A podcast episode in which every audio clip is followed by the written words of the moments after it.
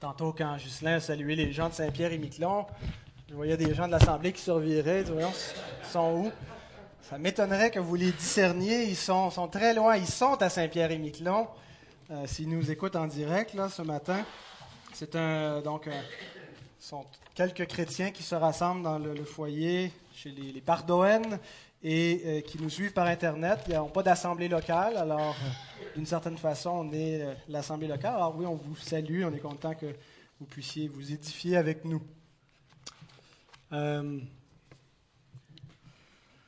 Alors, vous avez vu mon titre?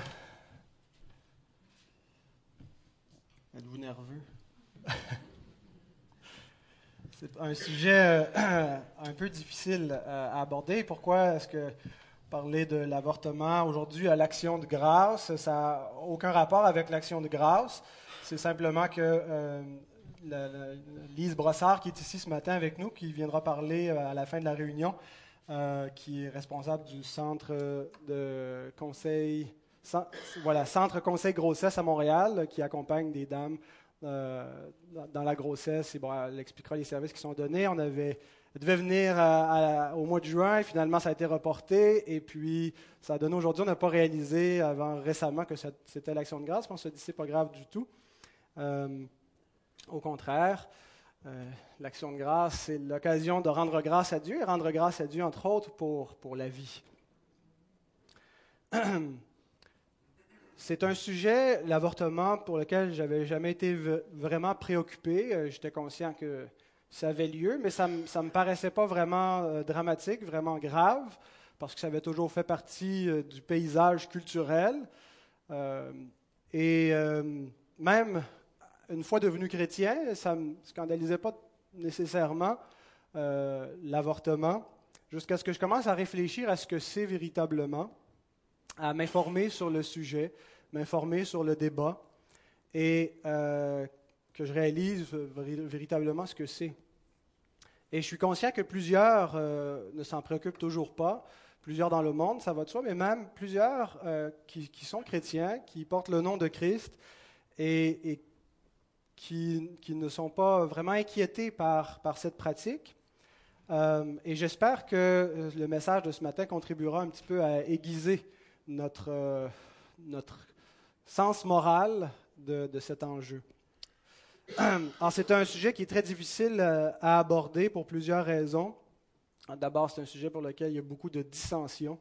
On a deux camps euh, qui semblent impossibles à réconcilier, qu'on appelle les pro-choix et les pro-vie. Et les deux euh, se considèrent comme étant mutuellement des terroristes. Et il n'y a pas beaucoup de, dialogue, sinon que des, affrontements. Ben, il peut y avoir parfois des, des dialogues, mais on sent réellement qu'il y a une tension. On a participé au, mois de mai dernier à la marche à Ottawa. Une fois par année, il y a la marche pour la vie. Je suis allé là avec ma, famille et puis on était plusieurs milliers qui défilaient dans les rues d'Ottawa et puis il y avait un groupe qui nous attendait de pro-choix et qui manifestait avec euh, des slogans euh, qui n'étaient pas très, très euh, édifiants et puis euh, en tenue parfois un petit peu choquante euh, pour, pour, pour, pour, choquer finalement euh, nos mœurs et nos, nos valeurs. et donc, ces, dissensions-là rendent le sujet difficile et plusieurs veulent carrément l'éviter parce que c'est justement controversé. N'en parlons pas parce que ça fait de la chicane. Euh, et je ne pense pas que ce soit une bonne idée. Euh, si c'est controversé, c'est justement parce qu'il y a un enjeu important et les enjeux importants, il faut en parler. Il y a beaucoup de considérations lorsqu'on aborde euh, l'avortement. Il y a l'aspect juridique, l'aspect culturel, euh, utilitaire. Euh, il y a l'aspect éthique, bien sûr, l'aspect ontologique, l'être. Qu'est-ce que c'est qu'un être humain? Quand est-ce qu'on est un être humain? et tout ce qui se rattache à ces questions. Mais au-delà de toutes ces considérations, il y a aussi la réalité très concrète euh, des expériences douloureuses et souffrantes des personnes qui ont passé par là. Et c'est donc avec beaucoup d'humilité que je veux parler de, ce sujet-là, en étant conscient que c'est un sujet délicat. Et euh, je vais en parler sans aucune hostilité envers les personnes qui pensent différemment du point de vue qui sera euh, présenté. Euh, néanmoins, le point de vue qui sera présenté sera clair et sans compromis. Je vais parler à partir du présupposé que l'avortement est un péché, euh, parce que c'est une transgression du sixième commandement que Dieu a donné à l'homme, qui dit Tu ne tueras point, tu ne commettras point de meurtre. Et ça repose sur l'idée que l'homme est à l'image de Dieu, et c'est ce qui fait que sa vie est sacrée, et il est à l'image de Dieu avant sa naissance, dès sa conception. Alors, je ne vais, pas développer davantage tout ce, présupposé théologique, mais c'est vraiment, à mon avis, ce qui fait, euh, ce qui est la base de, la perspective que les chrétiens devraient avoir sur, ce débat, sur cet enjeu.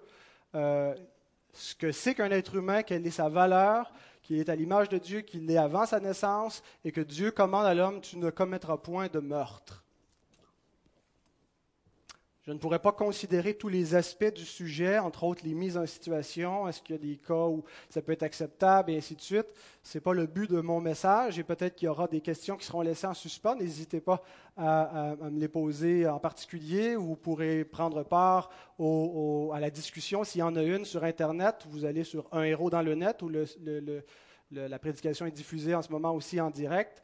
Euh, et s'il y a des questions, des échanges qui peuvent avoir lieu, ça se fera aussi euh, par, euh, ce, média-là. Alors, on va aborder euh, la question de l'avortement sous l'angle théologique. Et on va montrer le fondement chrétien, parce qu'en fait, la position chrétienne repose sur un, point de vue théologique. Bienvenue, est-ce que vous êtes Madame Dumais? Ah, ben, ça nous fait grand plaisir. Et, bienvenue à, vous aussi. Vous êtes sa, petite fille. Alors, ah, ça nous fait plaisir que vous soyez avec nous. Ah, désolé de vous mettre sous, le, spot, mais là, moi aussi j'étais sous le spot, alors euh, on est quitte.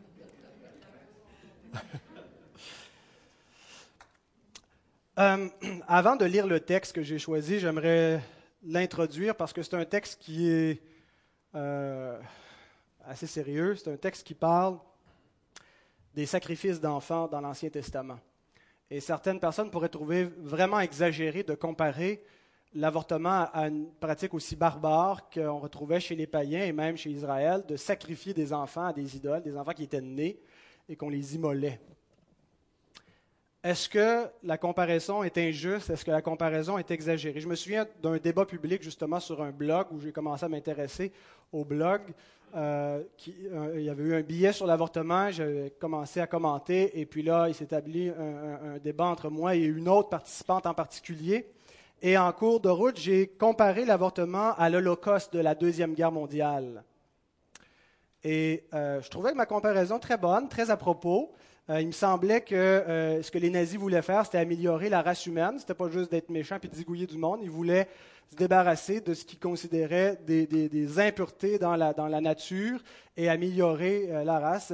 Hitler était un darwiniste très conséquent. Et euh, tout ce qui, a pris lieu, ils ont persuadé des gens, et des gens qui étaient convaincus et, qui étaient persuadés que c'était bon ce qu'ils faisaient. Il y a eu beaucoup de désinformation. On ne savait pas tout ce qui se passait dans les camps de concentration, comme on ne sait pas tout ce qui se passe dans les cliniques d'avortement. Beaucoup d'ignorance. Euh, beaucoup d'insensibilité, les gens qui, travaillaient dans ces camps-là, les médecins qui utilisaient leurs connaissances pour mettre à mort des gens pouvaient revenir le soir chez eux et manger en famille avec leurs enfants, étaient complètement insensibles à ce qui se passait, une espèce d'engourdissement moral. Et il y avait une normalisation de la destruction de la vie humaine. Et pour y arriver, on avait même établi un système pour mettre à mort une industrie euh, et je trouve qu'il y a des comparaisons évidentes avec ce qu'est l'avortement. Euh, euh, bien sûr, la personne a été réellement insultée que je fasse cette comparaison-là. Et c'est souvent une, tactique quand les gens s'indignent très fortement de, notre position et, c'est une, façon de nous museler. En étant très, très indignés, on ne peut plus rien dire et puis là, c'est nous les méchants parce qu'on ose faire cette comparaison. parce que bien sûr, les gens qui sont pro-choix se voient comme des gens civilisés. Ils sont civilisés, ce ne sont pas des, barbares sanguinaires euh, qui, mangent euh, la chair humaine. Euh, et de se faire comparer aux nazis, c'était très insultant, et je le comprends. Mais aussi civilisé soit-on, nous devons admettre que l'avortement est une pratique qui est violente. C'est une pratique qui est sanglante, qui consiste à, à mettre à mort, froidement, cliniquement, une vie humaine. Et ça contraste énormément avec la beauté de, la vie humaine et, de la grossesse de la femme. On trouve ça merveilleux. On a, quelques sœurs qui, sont enceintes dans notre entourage. On trouve ça beau, l'enfantement, porter un enfant. On trouve ça magnifique. Le monde trouve ça magnifique. Et, l'avortement euh, est réellement un contraste euh, avec la beauté de la naissance, euh, où c'est vraiment l'interruption volontaire d'une grossesse, la mise à mort de l'enfant dans le sein de sa mère, là où il devrait être dans l'endroit le plus sécur. Et c'est une expérience qui est traumatisante. C'est pas vrai que ça laisse pas de séquelles. Ça laisse des séquelles. Alors je comprends que beaucoup de personnes veulent y voir seulement une pratique médicale courante, mais je crois que ces personnes errent, qu'elles sont dans l'erreur. Et par le texte que je vais lire et, par la comparaison qui sera faite, je, ne prétends pas que les pro-choix toléreraient aujourd'hui le nazisme ou qu'ils toléreraient les sacrifices d'enfants. Le point que j'espère démontrer, c'est que derrière les sacrifices d'enfants et derrière le nazisme et derrière l'avortement, à la base, il y a le même problème théologique. Parce que c'est un problème théologique. Et c'est ce que je, voudrais démontrer. Alors, ouvrez la parole de Dieu dans le livre des psaumes au chapitre 106. Euh, c'est un psaume qui récapitule toute l'histoire d'Israël depuis la sortie d'Égypte. Et donc, il passe, il passe en revue tout ce qui s'est passé. Et il arrive sur cet épisode au verset 34. Et il dit, concernant les, Israélites, ils ne détruisirent point les peuples que l'Éternel leur avait ordonné de détruire. Ils se mêlèrent avec les nations et ils apprirent leurs œuvres. Ils servirent leurs idoles, qui furent pour eux un piège. Ils sacrifièrent leurs fils et leurs filles aux idoles. Ils répandirent le sang innocent, le sang de leurs fils et de leurs filles, qu'ils sacrifièrent aux idoles de Canaan et le pays fut profané par des meurtres. Ils se souillèrent par leurs œuvres, ils se prostituèrent par leurs actions. La colère de l'Éternel s'enflamma contre son peuple, et il prit en horreur son héritage. Il les livra entre les mains des nations. Ceux qui les haïssaient dominèrent sur eux. Leurs ennemis les opprimèrent, et ils furent humiliés sous leur puissance. Que Dieu bénisse sa parole. Alors vous voyez dans le texte une progression. Israël a commencé par à être influencés petit à petit pour éventuellement tomber dans une grossière idolâtrie au point de sacrifier leurs propres enfants à des idoles. Et on voit les conséquences de ça, Dieu qui a jugé son peuple. Alors, ça sera vraiment cette séquence-là qu'on va suivre, la pente glissante. Deuxièmement, là où elle aboutit, cette pente glissante-là, le sacrifice et la conséquence. Vous connaissez l'expression anglaise slippery slope? C'est cette idée que quand on fait des compromis sur la moralité, on avance sur une pente glissante et une pente glissante, ça glisse, hein, on descend. Et on voit combien Israël a glissé jusqu'en bas de la pente. Par Israël, Dieu exerçait un jugement sur les nations cananéennes. Euh, il y avait donc, avant la conquête de Canaan, des pratiques euh, vraiment horribles dans, dans, dans, dans, ces nations, euh, énormément d'inceste, euh, des, des, des, viols, des abus, de l'injustice, des sacrifices d'enfants, de la pédérastie. J'en passe. Et Dieu dit, Israël sera l'instrument par lequel je vais juger ces nations. il va y avoir une punition. Et Israël a appliqué partiellement ce jugement et L'Écriture dit qu'ils ont cohabité avec ces pratiques, ils ont toléré qu'en leur territoire, ces nations continuent d'exister continuent de pratiquer ces choses-là. Et la tolérance éventuellement les amenait à s'accoutumer à ce qui était jadis une horreur pour eux, à se mêler avec ces peuples-là, à leur donner leurs fils en mariage, leurs filles, et, et, prendre leurs fils et leurs filles pour leurs enfants, à faire donc des alliances pour commencer à imiter leurs pratiques et adopter leur Dieu et ils ont commis l'impensable, ils sont allés jusqu'à sacrifier leurs propres enfants aux idoles. On ne tombe pas dans le péché, on y glisse. Ce n'est pas du jour au lendemain qu'on se rend là. C'est très très rare que les gens qui consomment de l'héroïne, par exemple, ont commencé d'un jour à l'autre avec cette drogue-là. Ils ont commencé progressivement avec quelque chose de plus doux, de plus modéré. On glisse lentement. C'est sournois, c'est subtil. Au Québec, nous avortons autour de 30 000 enfants par année. Au Canada, c'est autour de 105 000. Aux États-Unis, ça avoisine les 1,5 millions, on parle par année. Et dans le monde, 30 millions de vies humaines chaque année. Comment avons-nous glissé jusque-là? Certains diront qu'il y a toujours eu des avortements, ça a toujours été une pratique, et je pense que c'est vrai. Mais l'avortement a explosé lorsque c'est devenu une pratique légale, lorsque c'est devenu une pratique acceptée. Il y avait toujours eu en Canada des sacrifices d'enfants, mais lorsque c'est devenu accepté, lorsque c'était plus juste clandestin, lorsque c'est un crime, ça a un effet rédhibitoire, ça ralentit, ce pas tout le monde qui, serait prêt à commettre ce crime, mais lorsque ce n'est plus un crime, lorsque la Cour dit c'est correct, eh bien, ça enlève le tabou, ça enlève l'horreur d'un acte et ça amène beaucoup de gens à le commettre. L'avortement n'est pas simplement un problème politique, c'est vraiment un problème de culture, dans la culture, dans ce que les gens croient, dans les valeurs d'un peuple, dans les mœurs. Alors donc, la solution n'est pas simplement au niveau politique, mais c'est vraiment au niveau de la culture en Occident.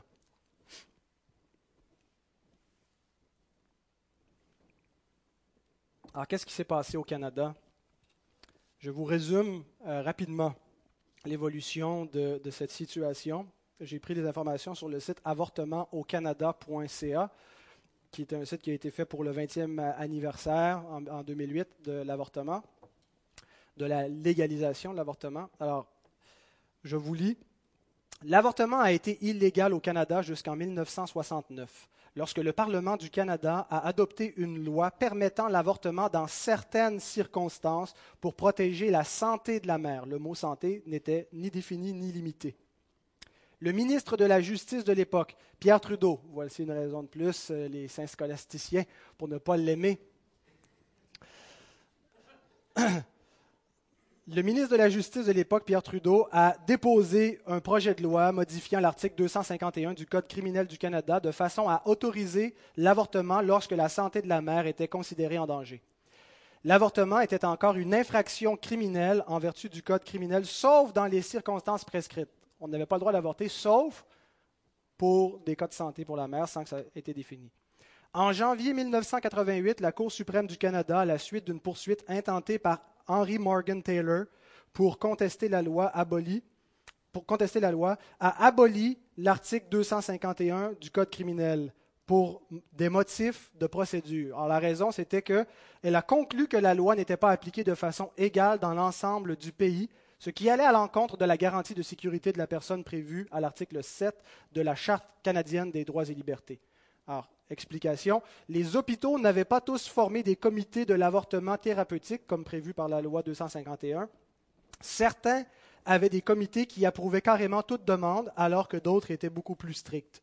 La Cour a cependant reconnu que l'État avait un intérêt légitime à protéger le fœtus, indiquant qu'un tel intérêt était un objectif législatif, parfaitement valide, et a invité le Parlement à rédiger une autre loi restreignant l'avortement.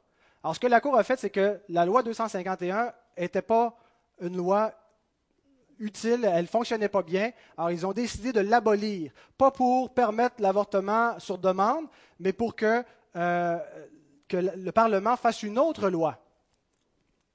Dans l'arrêt Morgan Taylor, la Cour n'a pas déclaré que l'avortement était un droit constitutionnel. Le juge en chef Dixon a réitéré l'affirmation qu'il avait faite dans l'arrêt Morgan Taylor de 1975. Il faut savoir que Morgan Taylor a pratiqué l'avortement illégalement jusqu'à ce que la loi change. Alors il fut successivement en procès et emprisonné. Euh, et donc, euh, le juge en chef a déclaré en 88 ce qu'il avait déjà déclaré en 75 dans un autre procès, à savoir que le Parlement s'en tient à l'opinion que le désir d'une femme d'être soulagée de sa grossesse ne suffit pas en soi à justifier l'avortement. Qu'une femme veuille simplement ne pas être enceinte, qu'elle décide c'est mon corps et finalement je veux pas d'enfant. Dans le, jugement en 1988 de la Cour suprême, la Cour a dit ce n'est pas une raison suffisante pour pratiquer l'avortement. Alors, elle a dit au Parlement faites une loi pour encadrer cette pratique. Le gouvernement Mulroney a déposé en 1989 un projet de loi visant à restreindre l'avortement au cas où il est nécessaire pour des raisons de santé et imposant une peine d'emprisonnement maximale de deux ans pour les médecins qui enfreignent la loi. Qu'en est-il? Le projet de loi a été adopté à la Chambre des communes, mais a été bloqué au Sénat par suite d'une égalité des voix. Depuis ce temps, le Canada n'a eu aucune restriction à l'avortement qui est légal pendant les neuf mois de la grossesse jusqu'à la naissance. La plupart des avortements sont financés par les contribuables par l'entremise du système de santé publique. Actuellement, plus de 105 000 avortements par année sont pratiqués au Canada. Nous sommes l'un des rares pays occidentaux qui n'a aucune restriction légale à l'avortement.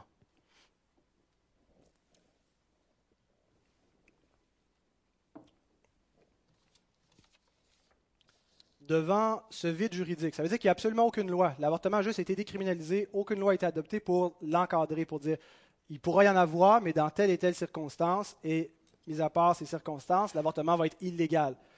Il n'y a aucune loi de ce genre-là. La Cour suprême ne peut pas faire des lois, elle peut juste en enlever. Elle a enlevé cette loi-là qui, qui restreignait, et aucun Parlement n'a eu la volonté ou le courage politique d'adopter des lois pour encadrer l'avortement. Alors, devant ce vide juridique, l'avortement s'est enraciné dans la culture canadienne. Plusieurs militants pour l'avortement sur demande veulent nous faire croire que la Cour suprême a tranché en leur faveur, qu'il ne faut plus du tout questionner cette pratique-là, ni rouvrir le débat. Il ne faut plus en parler. Quand quelqu'un ose dire il faut en débattre, dit non, le débat est clos. Quel débat? Ceux qui s'y opposent disent-ils, démontrent une mentalité primitive. Ils veulent revenir en arrière, une mentalité liberticide. Ils veulent tuer la liberté de choix. Et ils disent qu'il faut maintenir le statu quo. Alors qu'en réalité, la Cour suprême a affirmé que l'avortement sur demande n'était pas du tout dans l'esprit du jugement qui a été rendu et a encouragé le Parlement à faire des lois pour encadrer cette pratique. La raison initiale pour permettre l'avortement, c'était quoi? La santé de la mère.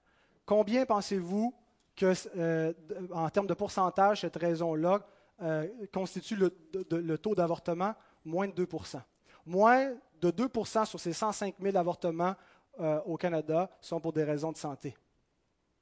Le reste, c'est parce que on a, décidé qu'on n'en voulait plus. Ça vient de la volonté, ça vient du choix. Ce n'est pas parce qu'il y a une raison physique qui l'empêcherait. Au Canada, un enfant peut être légalement mis à mort à n'importe quel moment entre sa, conception et sa naissance. Il n'a aucun droit légal avant d'être né. Et encore. Je vous épargne la description des méthodes d'avortement. Si ça vous intéresse de savoir comment est-ce qu'on pratique l'avortement, vous aurez ça sur le site Internet. Mais j'aimerais quand même en mentionner une que je trouve particulièrement choquante et hypocrite. Le terme médical pour la décrire, c'est DE pour dilation et extraction, où on parle aussi d'avortement en cours d'accouchement. George Bush a fait passer une loi pour amender la Constitution pour déclarer ça vraiment anticonstitutionnel. Il, y est parvenu et il a été attaqué de toutes parts comme si c'était une espèce de, terroriste créationniste, intégriste qui voulait imposer sa morale chrétienne à tout le monde. Voici ce, ce à quoi George Bush s'est opposé. Dilation et extraction, c'est une méthode d'avortement qui a lieu au troisième trimestre de la, grossesse. Et pourquoi est-ce qu'on utilise cette méthode-là? C'est parce que rendu au troisième trimestre, l'enfant est trop, euh, est trop gros dans, le sein de la mère pour utiliser les autres méthodes d'avortement qui ont lieu dans le premier ou deuxième trimestre et qui, peut, ça pourrait plus être fait sans danger. Et on pratique cette méthode-là simplement parce que la mère a changer d'idée ou parce qu'en cours de route, on a découvert que l'enfant avait une maladie. Euh, il pouvait être trisomique ou quelque chose. Alors, on dit donc, il ne mérite pas de vivre. Alors, on dit dilation parce que trois jours avant l'avortement, on dilate le col de l'utérus. Le jour de l'avortement, l'avorteur, avec des forceps, va chercher l'enfant, le tourne, le sort par les jambes. Presque au complet, il ne reste que la tête qui est dans le ventre, dans le, col de la mère, et avec une paire de pinces, parce que la tête ne peut pas sortir, il lui enfonce dans le crâne avec un aspirateur, vide le, le contenu de la boîte crânienne qui s'affaisse, et l'enfant peut sortir. Je m'excuse de vous décrire ça, mais c'est pour vous faire prendre conscience que le docteur est à quatre pouces de commettre un crime légal la tête de l'enfant. L'enfant n'est pas né. Il n'a donc pas de droit constitutionnel. Il n'est pas considéré comme un être humain, il n'est pas protégé par la charte des droits parce qu'il n'est pas sorti. En fait, il n'est pas totalement sorti de sa mère. Il y a trois semaines, aujourd'hui, il y a trois semaines de cela, une juge de l'Alberta, Joanne Veit, a refusé de condamner pour homicide une jeune femme qui a tué son enfant nouveau-né une fois qu'il est né, elle a accouché en cachette. Ses parents ne savaient pas qu'elle était enceinte. Elle l'a étranglé avec ses sous-vêtements. Elle a balancé le corps de son enfant dans la cour du voisin. Et elle a refusé de la condamner pour homicide, mais elle l'a condamnée plutôt pour infanticide. Le, code criminel prévoit une peine différente pour un infanticide, euh, une peine maximale de cinq ans. Et voici ce qu'elle a dit dans son jugement. Bien que beaucoup on peut mettre le, texte. Bien que beaucoup de Canadiens voient sans aucun doute l'avortement comme une solution non souhaitable suite à une relation non protégée et une grossesse non désirée, ils comprennent généralement, acceptent et sympathisent avec le lourd fardeau que représente la grossesse et la naissance pour les mères, en particulier pour les mères sans soutien. Que la juge déclare que c'est un infanticide, c'est une chose. Le code criminel le prévoit. Qu'une mère en détresse pourrait, sous un, élan de folie, tuer son enfant, ce n'est pas comme un homicide et il y a des charges moindres. Mais qu'elle compare cet acte-là à l'avortement et qu'elle applique la logique de l'avortement à quelque chose qui n'est vraiment pas un avortement parce que l'enfant était né. C'est extrêmement grave. Lorsque la Cour compare l'infanticide à l'avortement, ce n'est pas dans le but de nous suggérer que l'avortement est comme un infanticide et que c'est quelque chose d'horrible. C'est dans le but de nous suggérer que l'infanticide est quelque chose comme l'avortement et c'est quelque chose d'acceptable. Avez-vous déjà entendu parler de Peter Singer? Peter Singer est un académicien, c'est le professeur de bioéthique à la très prestigieuse université de Princeton aux États-Unis. Et Peter Singer, euh, il est réputé pour ses idées un peu marginales, mais qui sont de moins en moins dans la marge, de plus en plus euh, courantes, acceptées dans le débat public. Il dit entre autres qu'il n'y a pas de distinction nette entre un nouveau-né et un fœtus. Et que par conséquent, si on accepte qu'on peut mettre à mort un fœtus, il ne voit pas pourquoi on ne pourrait pas accepter de mettre à mort un nouveau-né. Et il croit qu'on devrait extensionner ce droit à l'avortement jusqu'à 21 jours après la naissance. Les parents changent d'idée, se rendent compte que c'est trop difficile. Euh, l'enfant est malade, euh, il faut l'euthanasier. Et ce n'est pas juste une idée, c'est une pratique. Le Pays-Bas fait ça. Voyez, si l'homme n'est pas défini tel que l'Écriture le définit, comme portant l'image de Dieu, et comme étant ayant une valeur sacrée. Qu'est-ce qui va définir l'homme? Eh c'est l'homme qui va décider de définir l'homme. Et qui va définir l'homme? Et sur quelle base on va dire c'est quoi un homme qui a des droits, des droits constitutionnels? Le même professeur Peter Singer dit que pour avoir des droits d'être humain, il faut partager certaines caractéristiques de l'être humain au niveau mental, parce que l'homme, ce qu'il distingue, c'est sa cognition. Les handicapés mentaux n'ont donc pas ce même statut. Il est en faveur d'euthanasie envers ces personnes. C'est exactement ce que le nazisme pratiquait. On a défini l'être humain, la classe des, gens qui ont le droit de vivre, comme une race supérieure, la race aryenne. Lorsqu'on laisse à l'homme la liberté de définir qui a des droits constitutionnels, qui a le droit à la vie, les droits fondamentaux, et non pas à Dieu qui déclare que tous ceux qui sont à son image sont des intouchables que la vie de l'homme est sacrée du moment de sa conception jusqu'à sa mort, eh bien, lorsque l'homme devient une nuisance pour l'homme, lorsqu'il devient trop coûteux pour la société, on peut en disposer comme on veut.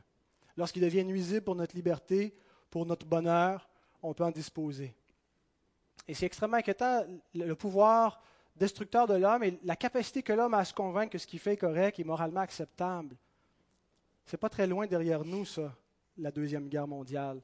D'un pays extrêmement civilisé, extrêmement christianisé. Comment est-ce qu'on a pu faire une telle chose? Et on pense que ça ne pourra plus jamais, d'aucune façon, se reproduire quelque chose de similaire. Il y a des gens qui parlent que les croyants ont dans leur cerveau le God spot.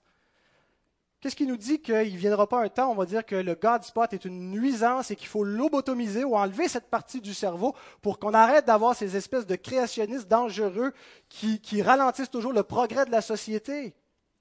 Et je ne filme pas des, des, scénarios hollywoodiens, je ne suis pas en train de vous dire que ça va arriver demain matin, mais quand vous connaissez le potentiel de l'homme de s'aveugler lui-même, de se convaincre par des mensonges et de convaincre les autres, et quand on sait le pouvoir sanguinaire qu'il a, c'est inquiétant de vivre dans ce bas monde. Les idées de Peter Seigneur sont plus juste quelque chose de marginal quand c'est rendu dans un verdict, un texte officiel juridique, un texte de loi qui peut faire jurisprudence au Canada, où on applique la logique de l'avortement, que l'enfant qui venait de naître, finalement, il n'y a pas tellement de grosses différences entre lui et le fœtus, et que le fœtus, par son état, par son manque de conscience, n'a pas de droit constitutionnel, et qu'on peut continuer à appliquer ce même principe-là en dehors du sein de la mère, eh bien, on est dans une grande confusion, dans un grand danger. L'Occident, comme Israël jadis, s'est aventuré sur la pente glissante de la réingénierie sociale. Vous savez, c'est quoi la réingénierie sociale? on redéfinit les standards de la société, on redéfinit l'être humain, on redéfinit tout ce qui nous était, euh, euh, euh, tout ce qu'on a hérité de la société traditionnelle judéo-chrétienne, on réinvente. Et comme Israël, je pense que l'Occident va glisser jusqu'en bas de la pente. Les sacrifices d'enfants, mon deuxième point, quand on lit le texte d'Israël qui sacrifiait aux idoles païennes ses propres enfants, on a l'impression qu'il fallait être profondément méchant pour faire ça. Il fallait vraiment être ignoble. Il fallait des gens inhumains pour arriver et prendre son petit enfant de six mois, deux ans, quatre ans, cinq ans, je ne sais pas, l'amener à un prêtre qui allait le mettre sur une autel et qui allait soit le brûler, soit l'ouvrir. Et ceux qui ont de jeunes enfants, même ceux qui n'ont pas de jeunes enfants, peuvent concevoir cette situation-là. Et imaginer leurs propres enfants et ont le cœur brisé.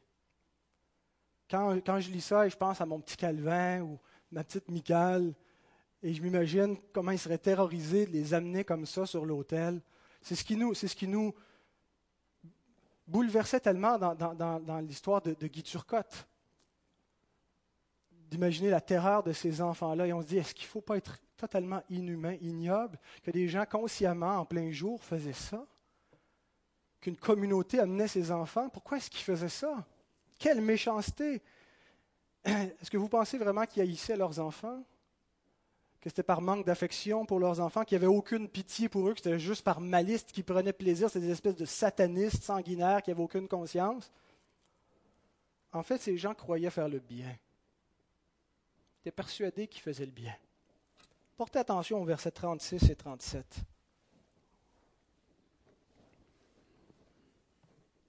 Ils servirent leurs idoles qui furent pour eux un piège. Ils sacrifièrent leurs fils et leurs filles aux idoles. Littéralement, c'est le mot démon, aux démons. Le problème de ces gens, c'était leur idolâtrie ils servaient des idoles et les idoles exigeaient cela. C'était bon, c'était nécessaire de sacrifier nos enfants parce que le bien-être de la communauté en dépendait. Sinon, les dieux ne feront pas pleuvoir sur nous. Et si les dieux ne font pas pleuvoir sur nous, il n'y aura pas de récolte. Puis s'il n'y a pas de récolte, on va tous mourir de la famine. Les idoles, les idoles exigent ça pour qu'on puisse être une nation victorieuse à la guerre. Ils exigent ça pour qu'on puisse être puissant, pour que notre descendance soit vigoureuse. Alors c'est une bonne chose de le faire. Cornelius Van Til, c'était un théologien réformé, apologète, philosophe, a développé un, schéma dans sa théologie qu'on appelle le, le triperspectivalisme. c'est un peu complexe, mais il l'applique sur toutes sortes de situations. Ça aide à comprendre toutes les perspectives qu'on peut avoir dans une circonstance donnée. Appliquons le schéma de Van Til à l'avortement. Je vous montre c'est quoi le triperspectivalisme? On a trois perspectives en ce moment. Il y a la perspective existentielle, c'est-à-dire l'être. Il y a une existence, un individu ou une communauté, il y a un vécu, l'existence, l'expérience. Il y a aussi une, perspective situationnelle. Il y a des événements, une manière d'agir, un comportement, une situation.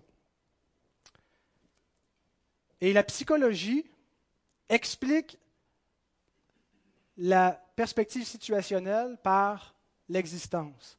J'arrivais souvent, je prenais ça en prison avec les gars que je rencontrais. Le service correctionnel regarde la situation, regarde ton comportement, regarde ton meurtre, regarde ta dépendance de drogue et ainsi de suite, et les crimes que tu fais, et n'importe quelle situation, et il l'interprète par l'existence, par ton être, ce que tu es, d'où tu viens, ce que tu as vécu, ta personne. Bien, la théologie ne fait pas ça. La théologie ajoute une troisième perspective qui est la perspective normative.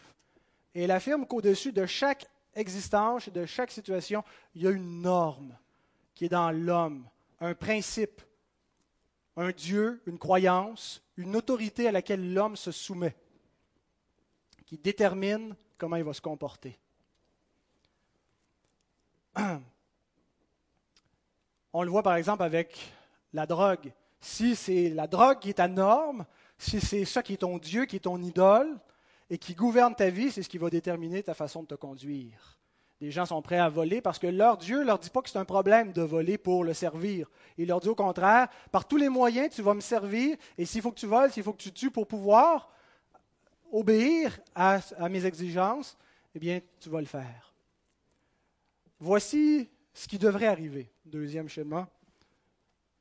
Et si on l'applique à Israël, si Dieu était véritablement la norme, c'est sa loi qui est en autorité. C'est lui qui gouverne. C'est lui qui gouverne sur Israël et c'est lui qui gouverne sur chaque personne en Israël. Et ce qu'il exige, c'est l'obéissance. C'est lui qui est Dieu. Vous allez vous conduire de telle manière. Et vous ne sacrifierez pas vos enfants parce que Dieu dit tu ne tueras point. Quel est le premier des dix commandements? En fait, c'est pas dit tu. Euh, comment vous l'avez dit? Ouais. En fait, c'est dit même négativement, c'est dit Tu n'auras pas d'autre Dieu devant ma face. Le premier commandement, Dieu dit Il n'y en aura pas d'autre au-dessus de la pyramide, il n'y en aura pas d'autre, je suis le seul Dieu. Et vous savez pourquoi ce commandement est le premier et qui est fondamental? Parce que les neuf autres commandements dépendent. Le moment où l'homme décide qu'il y aura un autre Dieu à la place de Dieu, eh bien, les autres commandements deviennent optionnels. Si mon idole devient le plaisir, eh bien, lorsque les exigences du plaisir et les exigences de Dieu vont entrer en conflit, je ne suivrai plus la norme de Dieu, mais je vais suivre la norme du plaisir. Alors, dernier schéma, ce qu'on voit dans le schéma C, ce qui est arrivé. Ce n'était pas Dieu qui était la norme d'Israël, mais ce sont devenus les idoles. Et c'est les idoles qui gouvernaient, qui ont amené Israël à ces sacrifices d'enfants. Vous savez, le monde est scandalisé de ce que les chrétiens sacrifient tout pour leur Dieu. Vous avez certainement entendu des gens être dérangés du fait que vous êtes prêts à sacrifier votre plaisir pour obéir à Dieu, que vous êtes prêts à sacrifier de l'argent, à, refuser d'acheter certaines choses pour pouvoir soutenir l'œuvre de Dieu telle que Dieu le commande. Que vous sacrifiez de votre temps. Que vous mettez Dieu en priorité même sur votre famille. Que si votre famille vous rejette parce qu'elle dit, si tu continues à croire en Dieu, que plutôt que de rejeter Dieu, vous allez accepter de perdre votre famille. Et des gens disent, ça pas de bon sens que vous serviez un tel Dieu qui exige de telles choses. Eh bien, le monde fait pareil. Tout le monde fait exactement la même chose, simplement leur Dieu porte d'autres noms.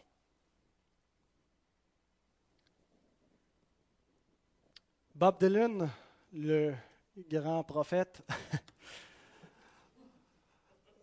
chantait une chanson You gotta serve somebody. Et il avait compris de quoi théologiquement. Et dans sa chanson, il dit Tu peux servir le diable ou tu peux servir le Seigneur, mais tout le monde sert quelqu'un. Tu vas servir un principe, tu vas servir quelque chose. Et même les gens qui disent Non, non, moi, il n'y a personne, je, fais ce que je veux. Eh bien, voici ce que l'Écriture dit. Autrefois, ne connaissant pas Dieu, vous serviez des dieux qui de leur nature ne le sont pas, ou qui ne le sont pas de leur nature. Vous serviez des dieux, même si vous pensiez ne servir aucun Dieu, même si vous vous disiez athée, même si vous vous serviez vous-même, vous serviez des dieux parce que l'Écriture dit, ayant été affranchis du péché, vous êtes devenus esclaves de la justice. Parce que si on ne sert pas Dieu, on est soumis à une autre puissance, la puissance du péché, qui nous mène à servir d'autres dieux, d'autres principes. L'homme est jamais libre. Il est soit esclave des idoles ou soit esclave de Dieu. Et il va sacrifier tout pour ses idoles ou pour son Dieu.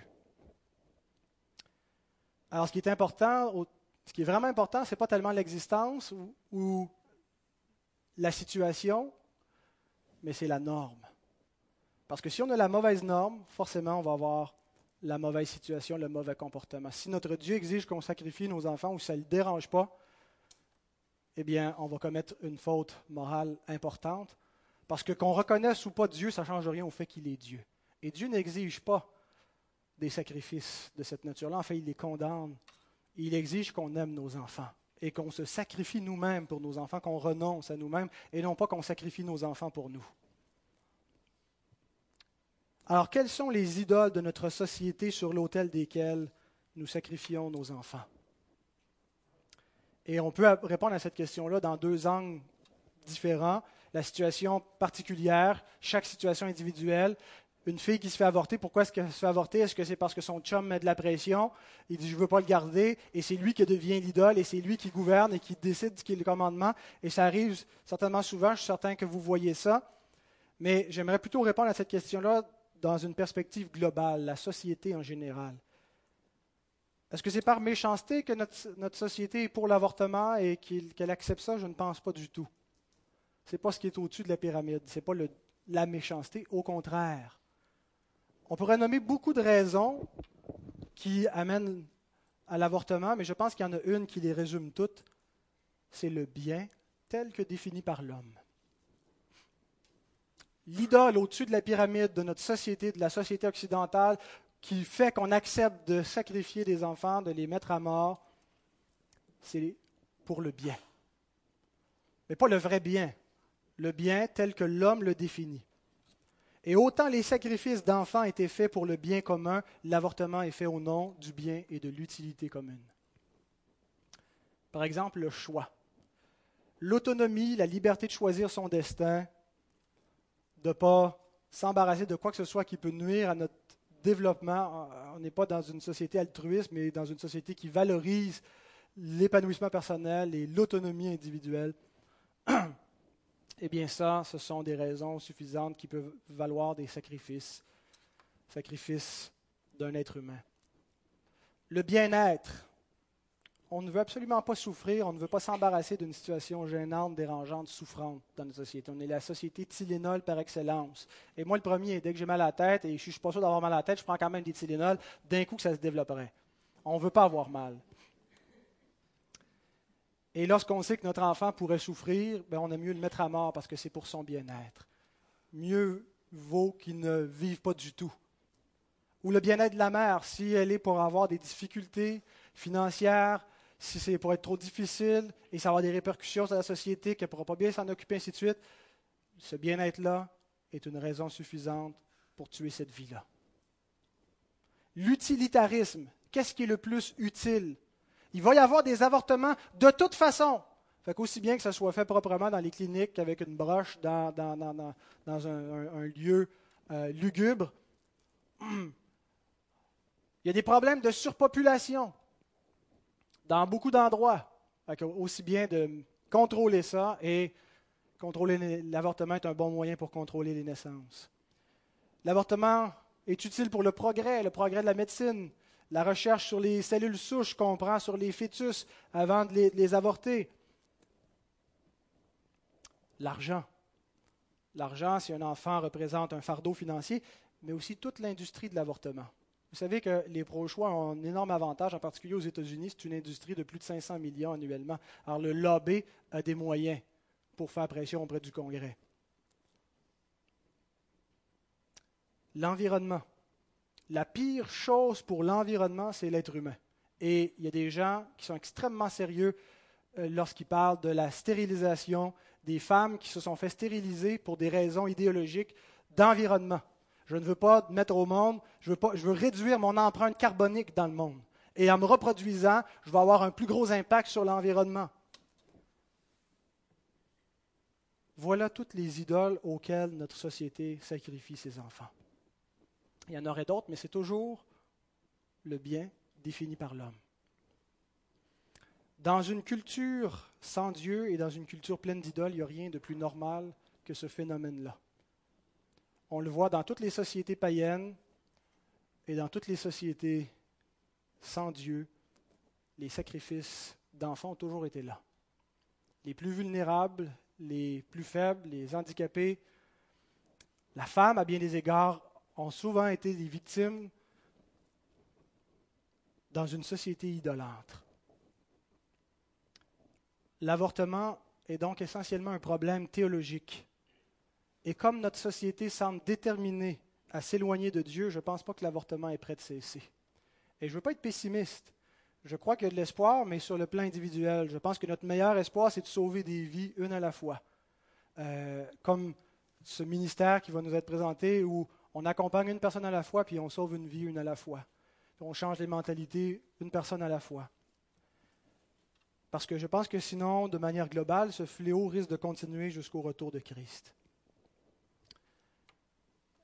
Ce qui nous mène au dernier point, les conséquences. Versets 38 à 40. Ils répandirent le sang innocent, le sang de leurs fils et de leurs filles, qu'ils sacrifièrent aux idoles de Canaan. Le pays fut profané par des meurtres. Ils se souillèrent par leurs œuvres. Ils se prostituèrent par leurs actions la colère de l'Éternel s'enflamma contre son peuple et il prit en horreur son héritage. Dieu est juste, et parce qu'il est juste, il aime la justice et il est l'injustice. Lorsque le sang innocent est répandu, c'est un crime devant lui. Et lorsqu'il est répandu à flot, comme c'est le cas, le pays devient profané à ses yeux. Et Dieu a jugé Israël. Et le monde sera jugé. Et je pense qu'on peut certainement voir euh, dans le jugement final une, réponse pas seulement à l'avortement, mais à l'ensemble de la décadence de l'humanité. Et en ce moment, ce qu'on doit comprendre, pourquoi est-ce que ce jugement ne vient pas, des fois les gens disent pourquoi est-ce que Dieu tolère, pourquoi est-ce que Dieu n'intervient pas dans, lorsque telle et telle injustice dans le monde, eh bien, l'Écriture dit il use de patience, il retient sa colère, et pour Dieu, le facteur temporel n'a pas beaucoup d'incidence parce qu'il est éternel. Un jour, c'est comme mille ans, mille ans, c'est comme un jour, et Dieu retient sa colère parce qu'il permet aux hommes de se repentir, parce qu'il viendra un temps où il sera trop tard. Mais son jugement a déjà commencé. On peut voir le jugement de Dieu dans l'angle final, au dernier jour, lorsque ce sera le jour des comptes, mais l'Écriture nous présente aussi un autre aspect du jugement de Dieu, un aspect présent. Et le jugement de Dieu, il se manifeste de manière collective sur l'ensemble des hommes qui rejettent la vérité. Et ce que, Dieu fait, c'est qu'il les livre à leur aveuglement, à l'aveuglement de leur cœur. On voit ça dans Romains 1, 28. Comme ils ne se sont pas souciés de connaître Dieu, comme ils ont fait fi de sa parole, comme ils ont fait fi de ses commandements, tu ne tueras point, comme ils ont fait fi de sa définition de l'être humain, l'homme est à l'image de Dieu, tu ne verseras point le sang innocent. Alors qu'est-ce que Dieu a fait parce qu'ils ne sont pas souciés de connaître tout ça? Dieu les a livrés à leur sens réprouvé pour commettre des choses indignes. L'empirement, si vous me prêtez le néologisme de la situation, est un jugement de Dieu.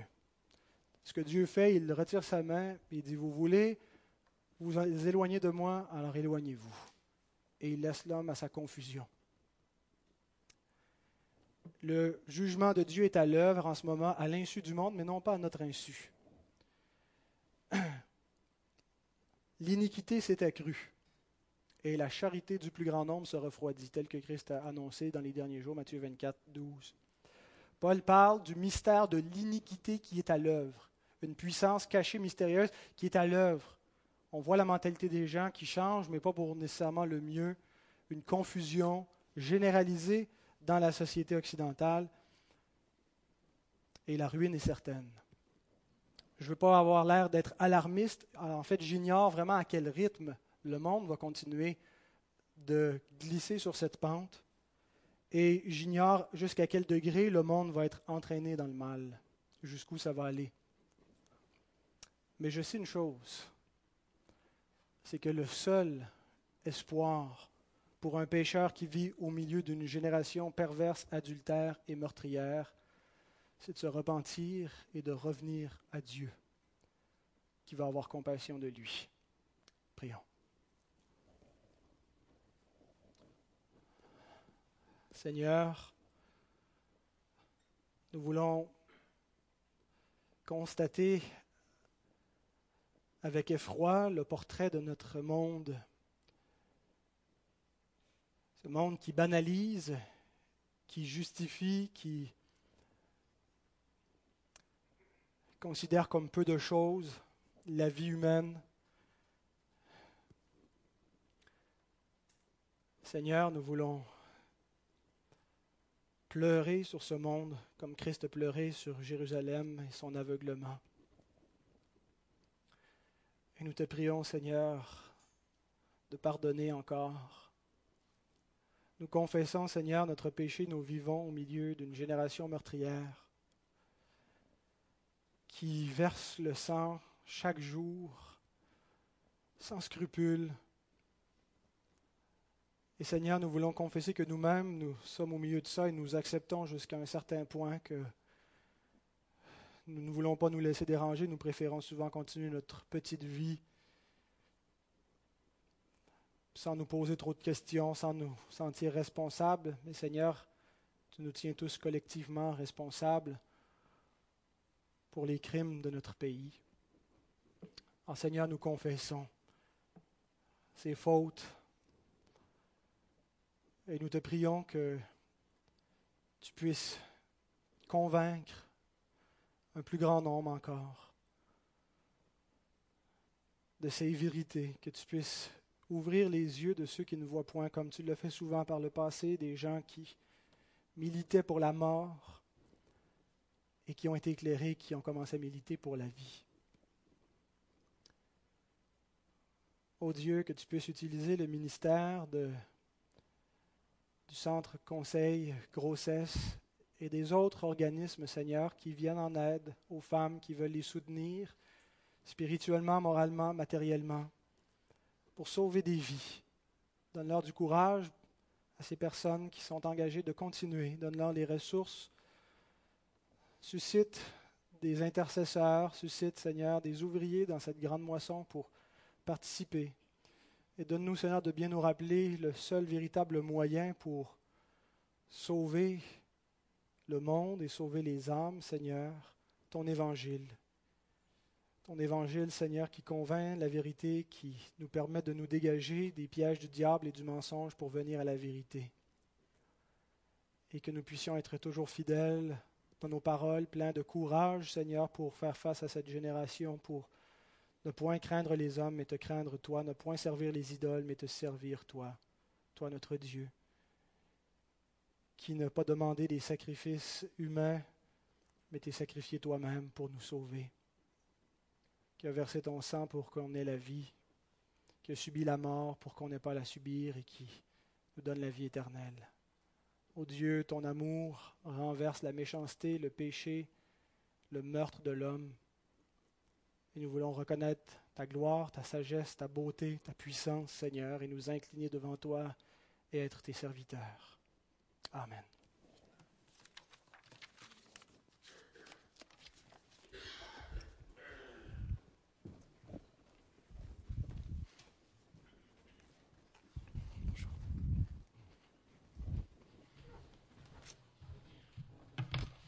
Ça nous fait le réfléchir. De sa chorale. On va se lever. J'aime l'Éternel 1, 23. Si mon peuple,